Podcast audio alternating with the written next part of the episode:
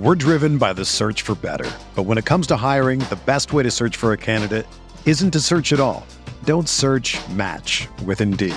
Indeed is your matching and hiring platform with over 350 million global monthly visitors, according to Indeed data, and a matching engine that helps you find quality candidates fast. Ditch the busy work. Use Indeed for scheduling, screening, and messaging so you can connect with candidates faster. Leveraging over 140 million qualifications and preferences every day, Indeed's matching engine is constantly learning from your preferences, so the more you use Indeed, the better it gets. Join more than 3.5 million businesses worldwide that use Indeed to hire great talent fast. And listeners of this show will get a $75 sponsored job credit to get your jobs more visibility at Indeed.com slash BlueWire.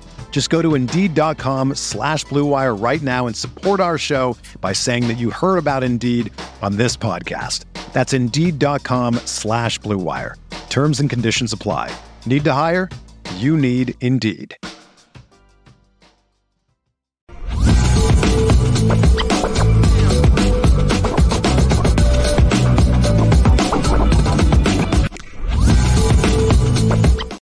Early, we talked about camp storylines. But Notre Dame, a month out from fall camp, did offense yesterday, defense today. Number one, secondary. How good can they be? Because they have to be really good in some clutch games this year. Number two, the goddamn linebackers, because the production hasn't been there. What is it going to look like this year? Number three, before we bring Bruce Feldman in, second year of Al Golden. We heard how much they learn, right? Al Golden has taught so much. These players learn so much from Al Golden, what he brings and how he teaches. All right, that's fine and dandy. That excuse is out the window. Second year for these defensive players and these youngsters in the system. They should play much faster. They should be more productive. Al Golden, what do you have? What's the second year look like? That's the third storyline going into this fall camp. We'll dig into that a little bit more. But without further ado, we want to bring our special guest into the Lucky Lefty podcast. You can catch him at the Athletic doing a fantastic job of covering college football, if I do say so myself, this summer. You can catch him on Fox, Big Noon Kickoff coverage for Fox Sports. It's the one and only. Our guy, Bruce Feldman. He's with us on the Lucky Lefty podcast once again. Bruce, how are you doing this morning? That's right. guys. Good to be on with you. Always glad to have you join us. And you know, Notre Dame fans pretty much have told us make sure you ask Bruce these two questions, right? So the first question they want to know, and I'm interested, Bruce, because one of our storylines offensively yesterday was who the hell is Gerad Parker? Like we just don't know. We don't know what this offense is going to look like. He comes from a lot of different styles. He's been in a lot of different styles of offense. Is it going to be your traditional Notre Dame offense, where it's run, tight ends, a little bit of passes to the special wide receivers, or is he going to open it up with these young wide receivers that he has that are promising on the roster in the freshman sophomore class, and then use the running backs a little more sparingly? And my question to you is you guys rank tiers of the quarterbacks, and you have Sam Hartman in tier four. You said you gave a thought to him being in tier three. Would you have given him tier three if he was still in the same system at Wake Forest and him coming into a situation with some unknowns? Did it give you a little bit of pause to say, you know what? Let's just leave him in tier four? Because Notre Dame, Notre Dame fans are like, how is he a tier four quarterback? Well, let's. I do want to clear this part up. So, a tier four quarterback like Drake Maye, who a lot of people think, you know, it was basically Caleb Williams was in a class by himself. Mm-hmm. Um, I think the question was, is Sam Hartman in the tier three cluster or in the tier four cluster? To me, um, Stu Mandel, who I work with and do the Audible podcast with, he took more issue with the number of interceptions.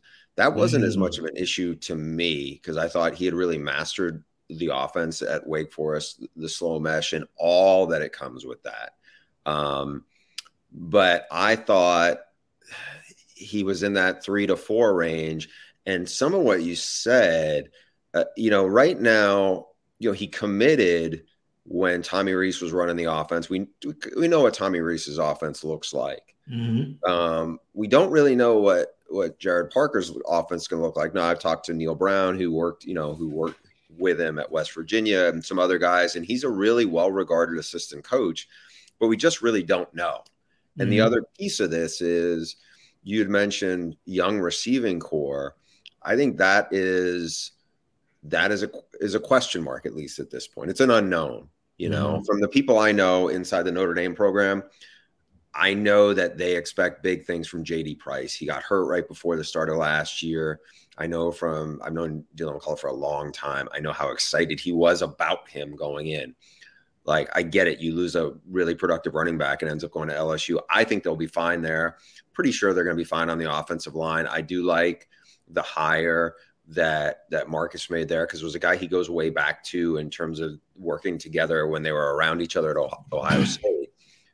It's you know it's the receiving corps that look I think it'll be good. I think it'll be better but you know they didn't even have a lot of bodies last year going into it. So that's part of why um, you know when I looked at it and, and Stu and I disagreed on this but I was like look Devin Leary had an amazing 2021 uh, season then gets hurt now he goes to Kentucky. I know what their offense looks like because I I saw what Liam Coen did two years ago there.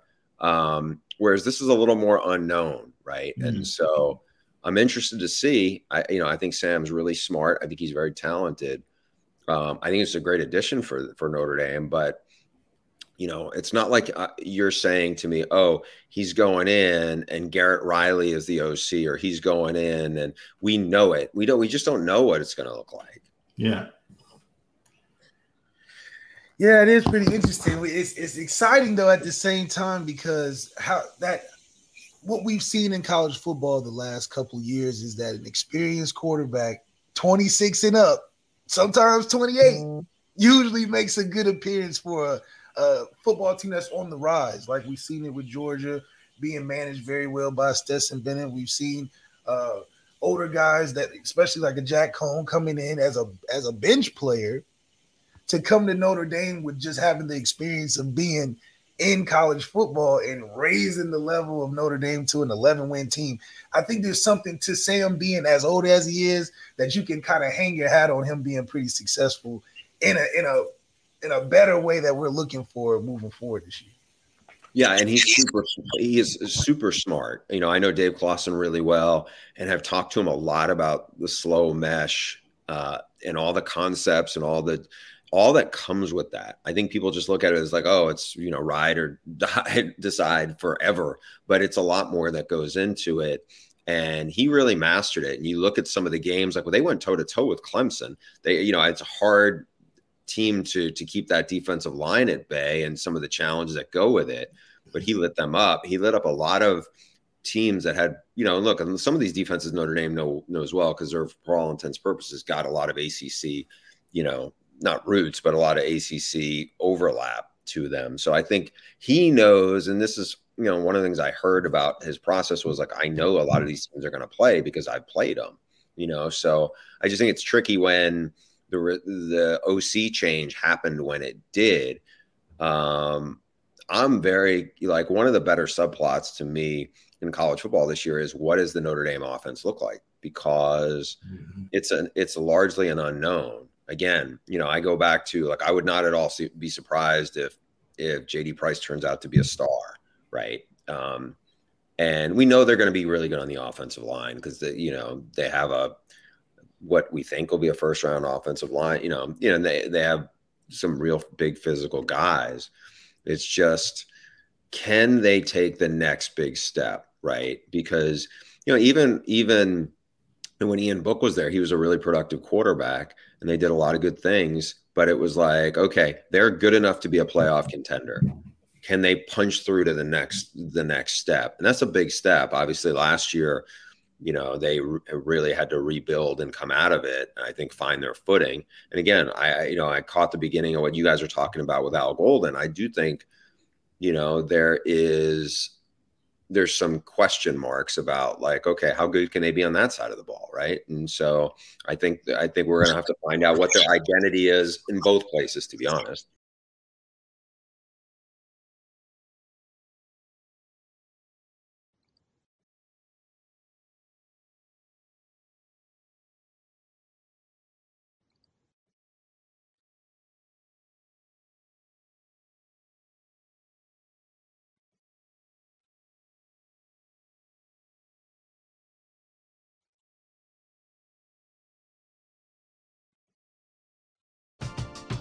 We're driven by the search for better. But when it comes to hiring, the best way to search for a candidate isn't to search at all. Don't search match with Indeed. Indeed is your matching and hiring platform with over 350 million global monthly visitors, according to Indeed data, and a matching engine that helps you find quality candidates fast. Ditch the busy work. Use Indeed for scheduling, screening, and messaging so you can connect with candidates faster. Leveraging over 140 million qualifications and preferences every day, Indeed's matching engine is constantly learning from your preferences, so the more you use Indeed, the better it gets. Join more than 3.5 million businesses worldwide that use Indeed to hire great talent fast. And listeners of this show will get a $75 sponsored job credit to get your jobs more visibility at Indeed.com slash BlueWire. Just go to Indeed.com slash BlueWire right now and support our show by saying that you heard about Indeed on this podcast. That's Indeed.com slash BlueWire. Terms and conditions apply. Need to hire? You need Indeed. When you need mealtime inspiration, it's worth shopping Kroger, where you'll find over 30,000 mouth-watering choices that excite your inner foodie. And no matter what tasty choice you make, you'll enjoy our everyday low prices, plus extra ways to save, like digital coupons worth over $600 each week. You can also save up to $1 off per gallon at the pump with fuel points. More savings and more inspiring flavors make shopping Kroger worth it every time. Kroger, fresh for everyone. Fuel restrictions apply.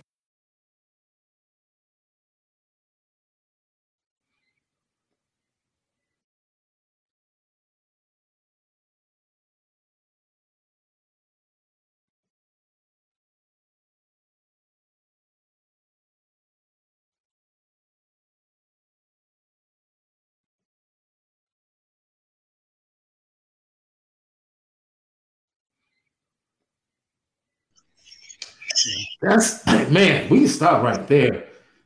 Going into your second year, most coaches would like to have an established identity. I love, look, by the way,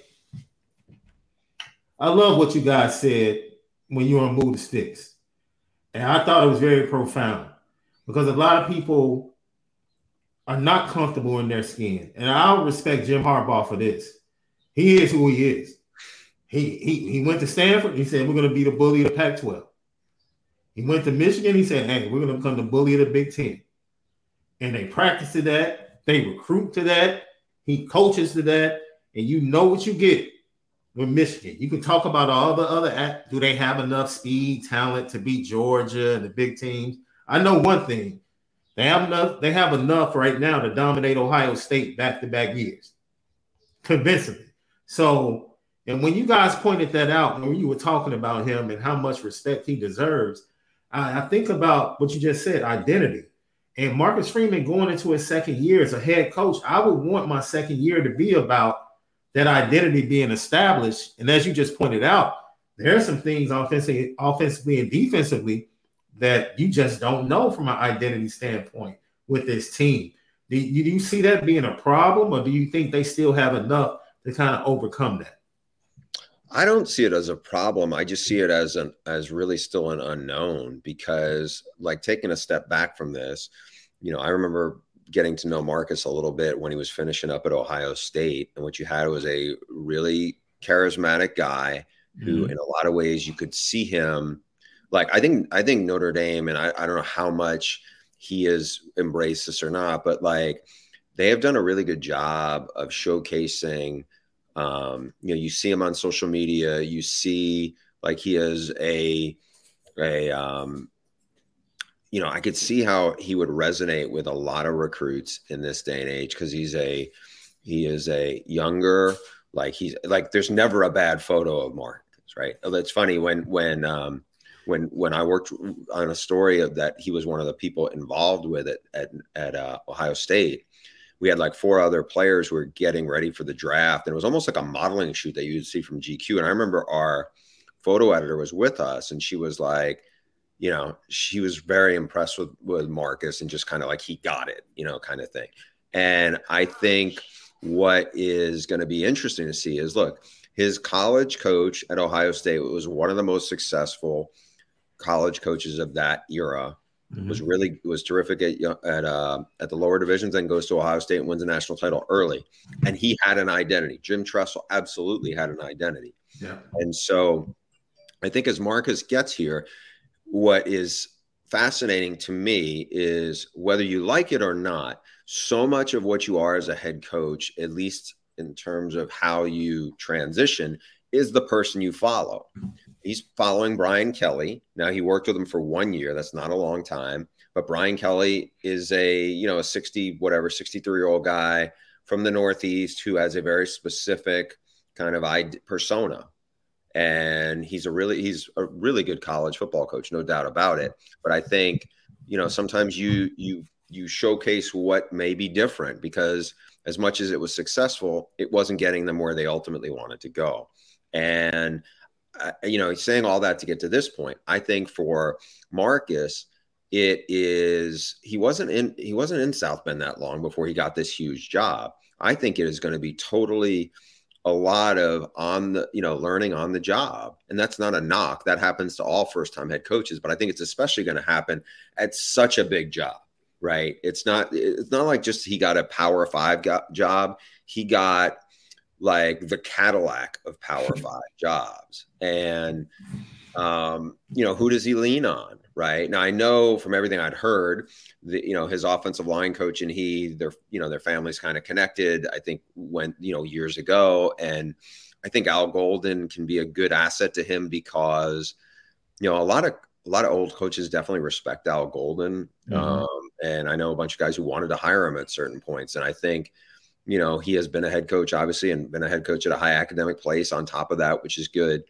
I think there are certain guys that that that Marcus will will absolutely lean on, but ultimately, we're going to see his identity, you know, keep growing and going and where it gets to. Because I think his his identity can be one thing in recruiting and how it can resonate. I absolutely think it will, but ultimately, it's like, you know, what we were talking about Jim Harbaugh. Jim Harbaugh is sixty and Jim Harbaugh had 15 years in the NFL, and then he got to to San University of San Diego, where nobody was paying attention to what he was doing, and then he got to Stanford, where really nobody else was paying attention until he started, you know, kicking over chairs, and then all of a sudden it was like, okay, um, all right, now we got him right. a little bit. But so where is Marcus in that time frame? You know, I think I'm I'm you know, I'm I'd be optimistic based on what I know about him but it's probably going to take some more time because you're having a guy who's not just figuring out who he's going to be a head coach, but he's also doing that at a place and in a time of NIL and transfer portal and all this other stuff that it's different. Bruce Feldman joins us right here on the Lucky Lefty podcast. We transition to the future of the quarterback position at Notre Dame, and it's something that I think halfway through the season, I give Marcus Freeman a lot of credit for identifying this is not it. This quarterback room, this is not it. We have to correct this right now. And he knew, talked to the quarterbacks even before the season was over and said, Look, we're going to the portal. I want to let both of you guys know we're upgrading here. But we talk about the Elite 11. In my opinion, Bruce, your article that you wrote about CJ Carr, where you raved about what you saw with this young man and compared him to being the best pure passer to probably hit Notre Dame since Jimmy Clausen. I think the surprise performance of Kenny Minchey last year at the Elite 11 further bolsters that to have both of those young guys in the quarterback room and give a bright future to the quarterback room at Notre Dame. Yeah, it, it's interesting. So I, I, with this the story that we ran yesterday at the Athletic on on CJ and how he looked at the Elite 11, so right, I spent a couple days at the camp. It's you know it's pretty much in my backyard here in, in Southern California, and did a story about my takeaways from it. And there was I probably mentioned 10 quarterbacks and a couple other players who weren't quarterbacks who were who were also there as receivers. And you know, the story went up I think on a Saturday and I think I was away, you know, on a family trip with like my son's soccer had a soccer tournament or something. And so I didn't really look at the comments or anything. Mm-hmm. And I noticed on social media like one or two people had asked me about how did CJ Carr look because he wasn't mentioned in the original story, and I was like, he was solid. I thought he looked good, and that was kind of it because I wasn't just really on. I I wasn't in the comments of my story or whatever, and then my editor was like, hey. If you can come back, do you want to write more about CJ Carr? Because you got a ton of questions, and people at Notre Dame not people at Notre Dame, Notre Dame fans were ticked off. Why did you not mention him? What was whatever? And I was like, oh, okay. And the reason why was when I went there, um, Dylan Raiola was he's the number one ranked quarterback prospect in the country, an overall prospect. And my it's the second time I've seen him in person, and he looked, you know, he's really impressive. He looks like a 25 year old man. He almost looks like a 25 year old linebacker. He's so yeah, I told you he's huge. I told you, Sean, he's huge. It's like he is like, huge, big lower body. You know, he's uh, almost six three. Everything looked easy. Air and all that. You know, and look, Malik could speak to this better than me, but a lot of times at those settings, kids, and they're still kids, are trying to throw the ball so hard it's almost like they're squeezing the air out of it because you know mm-hmm. they're around other I don't know if it's other alphas or just other highly ranked guys. They know people are watching every little thing. It's not, you know, it's it's not necessarily like they're in the middle of they're not in a game setting. And what I noticed with him was he everything was easy for him and everything looked easy for him, right? The other quarterback who really who really shined was Julian Sayin, who's from from down here. He's from Carlsbad, California. He's an Alabama commit who was highly regarded, but he was not close to a five-star guy at that point. And you just watched him in the first couple of things you saw, and you're like, whoa, he's very like everything was on point, everything was in rhythm, everything was was like he was attacking everything. It was like he was like surgical in how he did it. And I remember coming this guy is going to become a five star off of this. Like because I know a lot of people are watching and it's the summer evaluation. And he ended up winning the MVP of the camp and of all the quarterbacks. And subsequently this morning, they did bump him up to five star, and he's now the number two ranked quarterback in the country behind Raiola. And then there was like a handful of other guys who were like three star guys who were like, I don't even know who that guy is. And they're like, oh, that's Will Hammond. He's a three star. He's going to Texas Tech. And then you keep noticing them. And then there's like probably five other guys who fit in that category. Um, so it's like the, the, the thing was basically about the top guys and then these other guys who maybe you didn't know. is a guy, a shorter quarterback who is a really good athlete from TCU um, a kid from Nebraska who I think was ranked in the 30s among quarterbacks, who was really accurate, you know, and a, a kid who spent one year as a quarterback and had been a receiver before that was committed to Florida State, who, you know, you saw some flashes from him. It wasn't all great, but it was like he was intriguing. So that was kind of the story. And then when my editor said that, I was like, oh, I can definitely write about CJ because CJ was good, but it was like he went in there as like the number three, uh, number three or number four quarterback you know, ranked guy. So it wasn't like he kind of held serve to me. He wasn't as impressive as Julian Sayin, but so I was like, well, let me talk to uh, let me talk to a bunch of the coaches who work at the Elite Eleven and who are around them. And so that's what I did. And they were pretty glowing. I thought, you know, Devin Gardner, who's a Michigan guy, was a former five-star quarterback once upon a time too, had said, you know, look, I've known him since he was a little kid because he's Lloyd Carr's grandson and you know, I'm a Michigan guy. And he said, I knew he had a baseball background. And there was a lot of stuff from the baseball thing, the training where you could see it like, you know, even the, the off platform kind of Mahomes kind of slinging from all, all angles. He said, that's a lot of stuff that you're trying to work with quarterbacks now. He's got that. Mm-hmm. Um, he's really accurate. He goes, the one thing I thought I, you know, I talked to him about was Julian Sayin came out here aggressive and he was going for it and he looked really confident. he was just firing it. And he goes, felt like he was a little reserved early on in the camp, this being CJ. And it was like, just get it, just go out, you know, like, and I think he he's like that. You know, George Whitfield told me he saw him at their regional in Massillon, Ohio, and he goes, "Man, he was everything was on target, and he was like that." And he goes, "I, you know, people really like what they see on his film.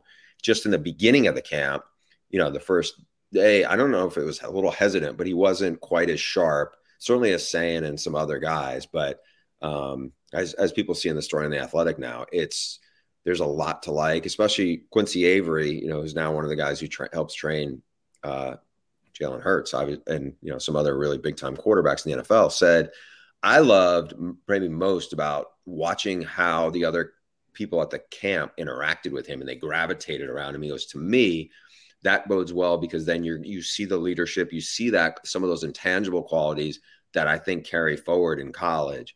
And that is an absolute thing because I've covered the Elite 11 for two decades. And there are a handful of quarterbacks who come in there really hyped who almost like are a little aloof or whatnot. And some of those guys usually it follows through and you see it in college where maybe they're they don't live up to the hype.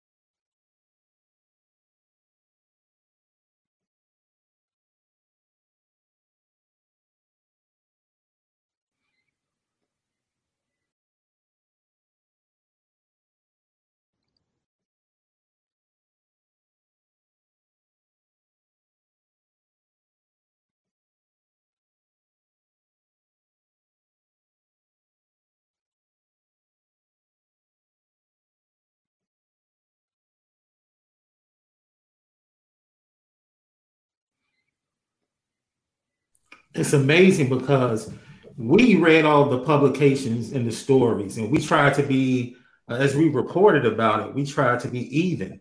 You know, there were some ups and downs. People had different perspectives on his performance, and people got upset with us because we said, "Look, we didn't care where he placed.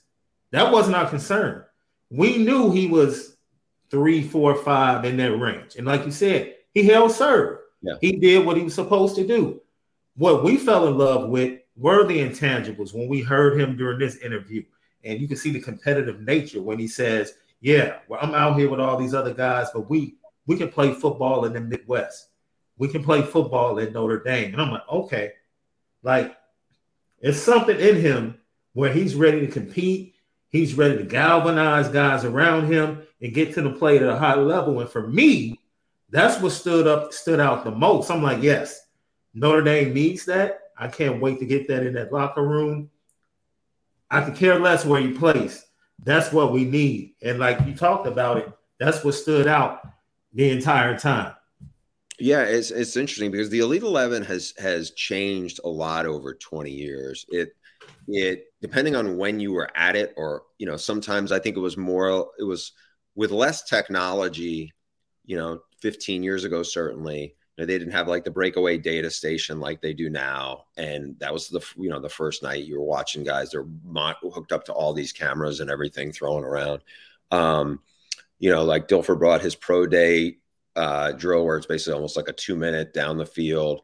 They have their rail shot challenge now, which they used to, you know, they, they had different kinds of things. But like back a little before Malik, but in that same Malik's time frame when he was a high schooler, you know, they would take him out to usually to Oregon where Nike's back, you know, in Nike's backyard, and they would do these like team RWB, which is like uh, you know old military guys who will put them through different kinds of challenges to maybe expose some of their character and and different things, but necessarily aren't really yeah aren't about playing football, but they're way different, right? Like way I can different. way different. way different, right? And so what I remember the one year and this might be maybe it's a year maybe these kids are a year older than you malik maybe they're the same i don't remember it was the josh rosen class and oh, yeah, I, I, was there as a counselor, and we had to run through the woods. okay, so that was yeah, yeah, yeah. Oh. So you will remember this. So this is about two hours from. It, for them, it was a two-hour bus ride from the Nike like headquarters, which is this gorgeous place in the middle of Oregon, and they went to this lake and they had all these things. And I just remember like Josh Rosen actually, you know, he grew up near the beach here. Like he was handled it really well. Jarrett Stidham. Did, so so Bryce Petty was with you, right? Uh, I had I had K Castillo. Oh, oh, oh, oh, oh. The uh, counselors was Bryce Petty a counselor that Bryce, year? Yeah, Bryce Petty because he was he did it. He did a real good job during that time. Yeah, he did a really good. He was like a Navy SEAL. Bryce Petty is yeah, built like a linebacker, and he's I think you know more of an outdoorsman. So like Bryce Petty is like lifting up, you know, like you know sacks oh. of potatoes and whatever else they had doing right by himself. Like by we're himself. all like partnering and trying to use our brains together. Bryce, yeah, he's like Paul Bunyan out there, right? So I, it's funny. I didn't. Yeah. So that year but what I remembered, we're in like, you know, it's it's also, you know, it's Mosquito Haven or whatever. But at one point I remember Quincy Avery and I were like going towards the lake. And all of a sudden it was like, I don't know what these things were. It was like we each got stung like five times by some like locusts or so, or something. It was just, but you're the point of this long story is you you'd get um a bunch of quarterbacks, maybe they weren't raised in anything like this outdoor setting so you're throwing them in a completely different environment. I, I forgot who it was. It might have been one of the DeAndres who was a Florida kid. It might have been DeAndre Johnson or DeAndre Francois. I forget which. One of those kids I think had never been near the ocean or never been, you know, was wasn't a swimmer.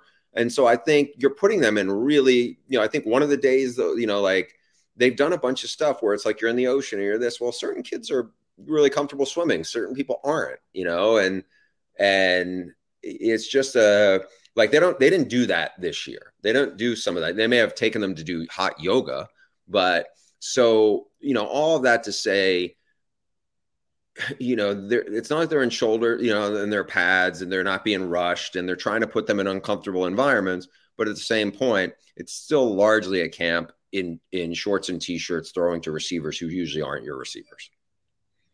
Yeah yeah, and that's and I think that's so. What is your what is your opinion of the DJ Lagway situation? Everybody was saying he was nine for seventeen in the red zone, but the caveat was that the receivers were washed and they were the last ones of the day. How much does that play into the narrative of you know trying to turn DJ Lagway into a five star? You know, it's a good question. You know, you watched him; he's a big, strong man. He you know, like the release, I think was something I remember asking some of the coaches about it because you notice it. It's like his front, his left leg. It's almost like he's throwing like in front of a wall, where it's like it it doesn't seem quite um quite natural. And then I, I think uh, some of the guys said, you know, that's something that they're going to have to, you know, keep refining with him. There was a lot of stuff you'd see you really liked. Um, and also, I think part of it is you know, in a game setting, I think he's going to probably shine as opposed to in this setting. Again, different receivers, more static. Um, the one thing that I noticed at one point that that that I was talking to one of the coaches and we both kind of picked up on it. You're not out there with a helmet on, and so you see facial expressions. And I remember in seven on seven, I think he threw a pick, and you could almost feel like the look on his face of like, you know, he kind of was wearing it because, you know, how do you respond to it? And I don't think I w- I wouldn't try to read that much into oh he's not going to be a terrific college quarterback because in the at the end of the day as a playmaker you can see it but you really can't see it right? You know I don't know what Cam Newton would have looked like if he was in those drills. I know what he looked like at Auburn though right? So yeah, like at Auburn. And, and like so, Anthony Richardson. Anthony Richardson was right there with Justin Fields and Trevor Lawrence during that time and nobody really you know, had too much to say about him, and then he turns out to be the fifth pick of the draft. So, yeah, and look, the the guy who led the Eagles to the Super Bowl, I mean, like I and I've seen him as a counselor at Elite Eleven. He shines when he's in front of people. Like he's got a ton of presence to him. When he was 19, he was like he was 30 you know but i'm not sure how great he would have looked at times in those in some of that like i think he would have you know he's got plenty of arm but you know there are certain guys who are just like everything looks really accurate. And I, I, do think, and I catch myself on this, and I mentioned this in the CJ Carr story, um, where you remember the wow throw or you remember the really bad throw. You're like, ooh, that was, and I was like, I'm not seeing, there's 20 quarterbacks out there and they're going at different times. And, and a lot of times they're going in different places. Like there was an accuracy challenge, it was on a different field. And so, you know, I can't, I, I don't even know how many throws they probably make over three days. I mean, it's probably, in, you know, I don't know if it's a thousand, it's probably over 500 um, or somewhere in that range, but you don't see all of them. You can't unless you're like following just one kid everywhere along the way. So, you know, what I try to remind myself, and I don't, I don't always do it, you know, is just take a lot of this with a grain of salt because you may have seen the greatest throw ever, and that may be the greatest throw they ever made, and they don't replicate that much. Or you may have seen one of the, you know, like I don't know for what reason the kid didn't have a good grip on the ball, or maybe the receiver just, you know, got out of his break really slow and it, you know, messed up the timing or whatever, and it looks really bad because it's always we're judging the quarterback. We're not judging the guy he's throwing to. And so I think that's the part where it's like, okay, let's pump the brakes a, a little on all this.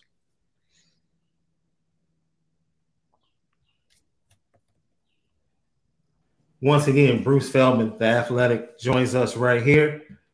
Let's have some fun, Bruce. Man, when you on with Bucky Brooks and Daniel Jeremiah, that was the, one of the most enjoyable podcasts that I've listened to. Uh, the college football draft was absolutely amazing. And I thought it was interesting because I appreciate the fact that you guys went the direction you decided to go with your picks because it flew in the face of the two defensive guys that are ruling college football right now. Like it would be easy to take Kirby, Nick, but the direction you guys went, especially with what you said uh, about the number one pick, Lincoln Riley. And, and Malik has been like Lincoln. Malik said it yesterday during the show. He's like Lincoln Riley can walk into a quarterback's house and say, "Look, Heisman, Heisman, Heisman, NFL, NFL. And it's like, what else do you say if you're a quarterback other than, okay, yeah, I want to go play and learn under you? So with him being that first pick, I think the only guy that I really had a took issue with, and I think Bucky Brooks brought it up because he was really impressed with the job that James Franklin did at Vanderbilt, which was a good job. In my opinion, I think there were pl- there's been plenty of opportunities for Penn State to take that next step, and they haven't. And I don't know, James Franklin just wouldn't be in my top five. But I think the direction you guys went with the top five was actually excellent. Thanks. It's it, you know, look, it's subjective. You know, it's funny because it was also DJ put us on the spot. I mean, mm-hmm. pretty sure Bucky didn't know, and I definitely didn't know. And so on my last pick, you know, I thought I went with and whatever we had 15 guys after Saban and Kirby, or 12 guys. So, uh, so it's 14 guys in general. And I was like, yeah, I went with Chris Klieman from K State, who I definitely think is a really good coach.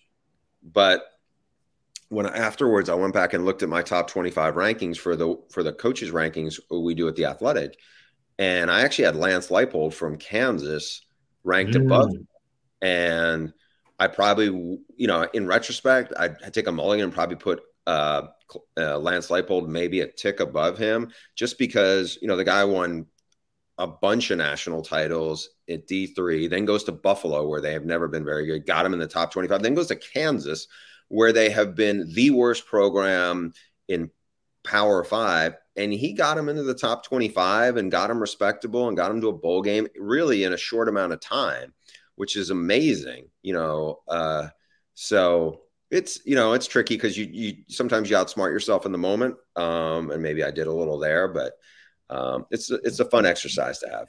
Did you feel like just in the conversation, it seemed like you guys? It, it just seemed like Dabo just kept sliding down the board. He was like that one highly thought of guy in the NBA draft that you look at all the measurables and you're like, this kid is really good and you look up, it's on pick six or seven. You're like, he's still on the board. Like, what's wrong? And it's like yeah, now, he's Drew Timme. So. Yeah, absolutely, absolutely. So, do you think the job that Dabo? How do you think he's viewed by most people? Right? Do you think he just caught? Do people think he caught lightning in a bottle? Had two great quarterbacks, or do they just look at his totality and say, "Yo, he's a really good college football he is a really good. I mean, you don't win national titles. It's hard to win national titles, and especially to win more than one. Mm-hmm. So I give him a ton of credit for that. I think he's a, you know, he is the CEO culture setter. Um, I give him credit for bringing Brent Venables in, who is a really good play caller on the defensive side of the ball, and he got them significantly better. Um, he he he really created and remade Clemson because Clemson long before I mean I'm older than you guys, but even really before I was anywhere close to working in college sports, you know, Clemson had a national title, but it had been a long time. Mm-hmm. And he resurrected that program. So he deserves a ton of credit. I think where in the way that DJ had kind of couched the the the framework of the conversation of like if you were building this program or whatever, like there's some things like Dabo has not been very involved at all, more so than uh, or less so than any other Power Five coach I can think of in the transfer portal piece of this, and that is a very big deal. Like so, I think he's held to certain things. I do like that he, he hit the reset button to go. He knew he had a problem his offense had grown stale, and he grabbed Garrett Riley, Lincoln Riley's brother from TCU. And I think that was a bold move, and I think it was a smart move. Short of that, I feel like this program has feels like it's been losing momentum. So we'll see how Garrett does, and we'll see if he can pump new life into into Clemson. You know, it's not like they were bad. They won 21 games the last two years, but they've definitely taken a step back from where they were before that. But they were at the mountaintop before. So you know, interesting times is you know there, and certainly with like AC with FSU and the ACC. You know, I feel like Mike Norvell has gained on them, but I, he certainly hasn't overtaken them. We'll see. Is this the year with Jordan Travis that they do? Yeah, I don't know.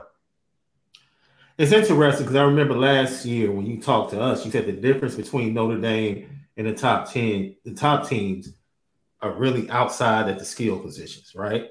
And of course, they need a quarterback skill positions. And I think Garrett Riley may be able to reignite what which was a pretty good man skill position at wide receiver. You look Great at the NFL. Think of those yeah. guys. I mean, they're you know like they're big athletes. I mean, you know, go way back to DeAndre Hopkins. I don't even mm-hmm. know way back, but you know, whether it's Hunter Renfrow. I mean, there was there was a bunch of playmakers out there. You know, mm-hmm. Higgins. I mean, there's guys who are shining in the NFL. Yeah but it dried up to the point where they had a bunch of big receivers who were big recruits who I don't think lived up to what quite what the hype was. Now, how much was that? Was the system got stale? How much was that where maybe there wasn't the same chemistry with with uh, DJ Uiagalelei as there certainly was with with Deshaun Watson or Trevor Lawrence or even before that? Like people forget how good of a college quarterback Tajh Boyd was.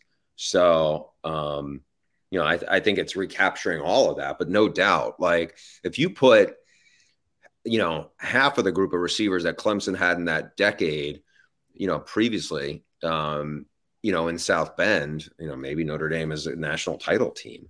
Mm. One question before we let you go, Bruce. I don't know if you're a bet man or not, but Sam Hartman produced six 1,000 yard receivers at Wake Forest. This is Notre Dame.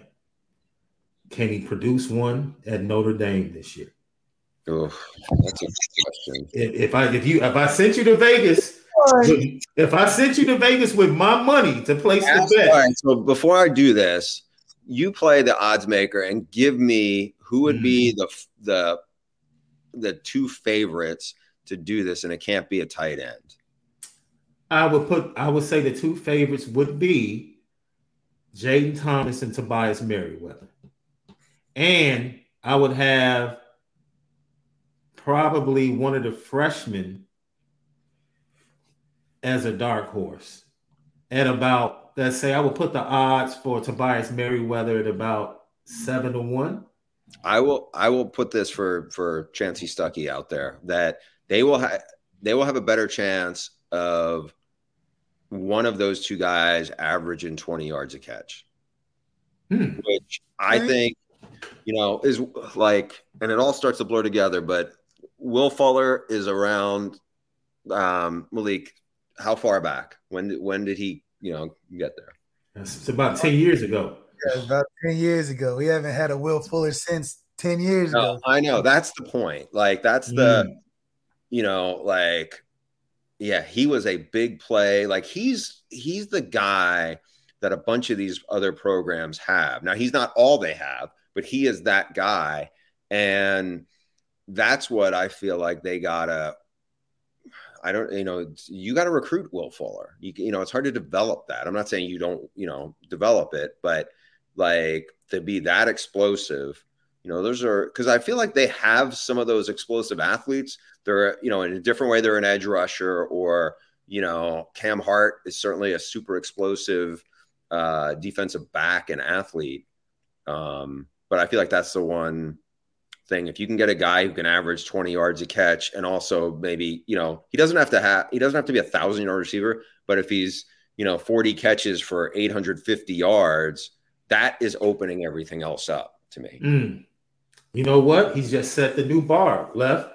We might have to set it at 850 and say, okay, if they get a guy 850, one of these youngsters, we're cooking with grease at the wide receiver position. Once again, go follow Bruce Feldman on social media. You can see him each and every day dropping knowledge over the summer in college football and recruiting at the athletic, and then catch him during the season, man. Fox Sports, Big Noon Kickoff Show, and sidelines for all the big games. I, Bruce, look, we forgot this. There is one one issue that Malik and I have because Malik Malik calls him Mr. Third Base, and that's Ryan Day. Ryan, Ryan Day got a lot of love from you guys on that podcast. And Malik was like, nah. And I'm telling you, man, if he gets pounded by Jim Harbaugh one more time, how how do you think that eventually plays out? Not well for him because the crazy thing with that is he was a you know a field goal away from probably winning the national title. Mm. They had Georgia on the ropes. Their field goal yeah. didn't make the kick. That I think they would have smashed TCU. I mean, they are they are built to beat anybody. The problem is there's another program that is built ju- solely to beat them, and mm. I got to admit, like one of I don't know, I've covered college football for 25 plus years. As and it's I, you know, the recency bias thing is a real thing, but the most one of the most mind-blowing, mind-opening, whatever things that I can remember was last November being in Columbus, being on the sideline late in the game. It was a TV timeout, and I was like just trying to help Tom Rinaldi out, who was doing the sideline in the broadcast. And I said, Tom, we were on the Michigan sideline. I said, turn around. And you looked at the entire front row in Columbus. And it was people of all ages. I mean, like there were little kids, there were grandmas. And they all looked like they were in disbelief. They all looked like they were they were angry and hurt. It was just like it was an amazing scene because I don't think there was anybody in that building other than the 120 people who are on the Ohio on the Michigan sideline who are like, um, we're going to kick their butts. There's no doubt about we're getting revenge. And the Michigan guys took it to them so badly, especially in the second half. And it's mind blowing because there was no Blake Corum. And before the game, Donovan Edwards, who, who torched them, he's had a cast on his hand. And you're like, how much can they get out of him?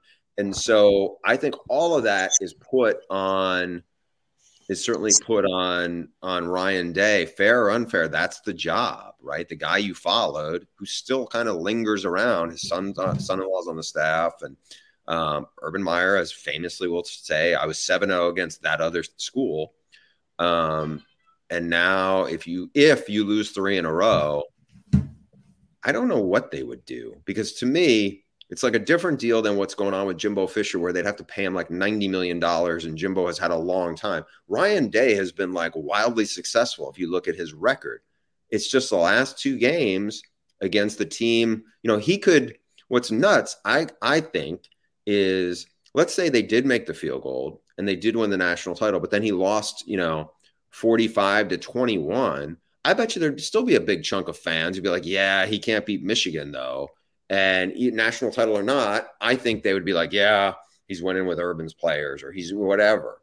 It's it's it's a unique problem. It's it's a problem I think a lot of coaches wish they could have. I mean, you know, but it's it's interesting because at the same time, you know, like Urban was, you know, had losses to like mediocre Purdue and Iowa where you know, it's like he he dominated Michigan, but then he would, you know, they would stub their toes. You know, it's hard to stay perfect in all this, and it's like, I don't know. I mean, I still think he's, I still think Ryan Day is is an excellent coach.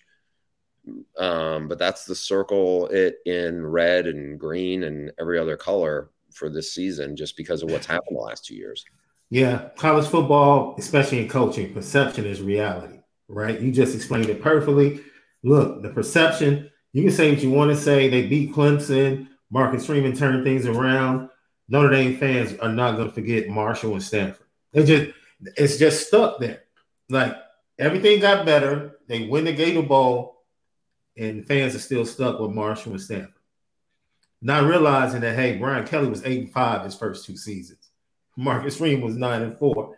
So, like you said, it's going to be a tall task, patient, develop the identity, and get players outside that can make plays. And hopefully, Notre Dame, they can get to the national championship and make some hay and get off of this 35 year skid that we hear about in the chat every day that we do a show. It's been 35 years.